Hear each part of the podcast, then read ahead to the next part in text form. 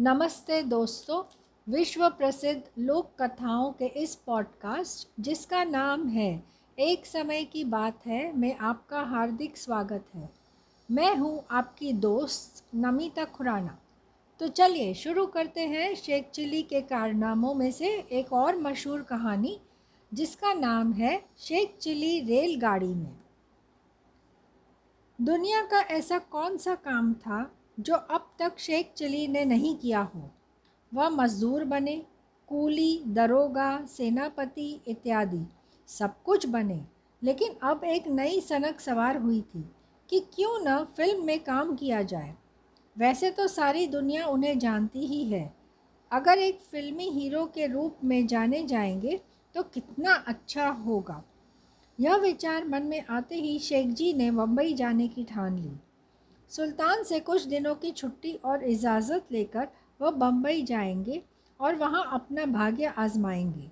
कलाकार तो वो है ही, उसे फ़िल्मों में चांस मिल सकता है।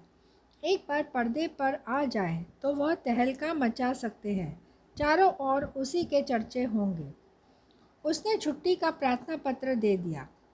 छुट्टी नामंजूर होने का प्रश्न ही नहीं उठता था। उसे छुट्टी मिल भी गई। पैसों की तो कमी थी ही नहीं, क्योंकि सुल्तान ने यहाँ रहकर काफ़ी पैसे कमा लिए थे।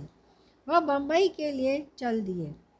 टिकट लिया, स्टेशन पर खड़ी हुई गाड़ी में प्रथम श्रेणी के डिब्बे में आकर बैठ गए।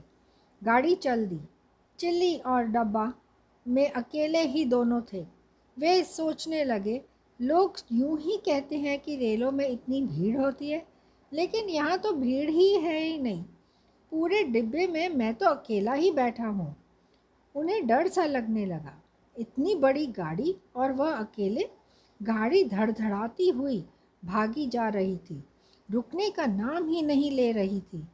वह सोच रहे थे, गाड़ियाँ जगह जगह रुकती हैं कहीं कहीं तो घंटों खड़ी रहती हैं और एक ये है जो रुकने का ही नाम नहीं लेती, बस भागी ही जा रही है, रुकती ही नहीं। वह सुपरफास्ट गाड़ी थी। कई ज़िले पार करने के बाद और जब गाड़ी रुकी तो बाहर झांकते हुए एक नीले कपड़ों वाले रेलवे कर्मचारी को बुलाकर बोले, ए भाई, ये रेलगाड़ी है या घोड़ा? पछाड़ सांप। क्या हुआ भाई? साली रुकती ही नहीं, खूब शोर मचाया है, पर किसी ने भी तो नहीं सुना।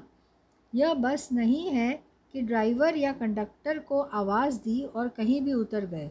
यह रेलगाड़ी है, चौधरी? रेलगाड़ी है, मियाँ, शेख चिली बोला। इस बात को मैं अच्छी तरह जानता हूँ। फिर क्यों पूछ रहे हो? क्या? पूछ रहा हूँ? तुम तो यह भी नहीं जानते कि रेलगाड़ी बिना स्टेशन आए नहीं रुकती और सुपरफास्ट गाड़ियाँ हर स्टेशन पर नहीं रुकती। क्या बकते हो? कौन उल्लू का पट्टा नहीं जानता? हम जानते हैं। जानते हैं तो फिर क्यों पूछ रहे हो? यह तो हमारी मर्ज़ी है। ओह तो तुम मुझे मूर्ख बना रहे हो। अरे, बने बनाए को भला हम क्या बनाएँगे? ओ नॉनसेंस नॉन सेंस खाओ तुम। अपन तो बिना दाल सब्ज़ी के कभी नहीं खाते। अजीब पागल है। वो बड़बड़ाता हुआ वहाँ से चला गया। शेख जी खिलखिलाकर हंस पड़े और गाड़ी चल पड़ी। तो दोस्तों, मुझे यकीन है कि आपको यह गानी, कहानी भी बहुत अच्छी लगी होगी। फिर मिलेंगे जल्द ही एक नई कहानी के साथ। Happy listening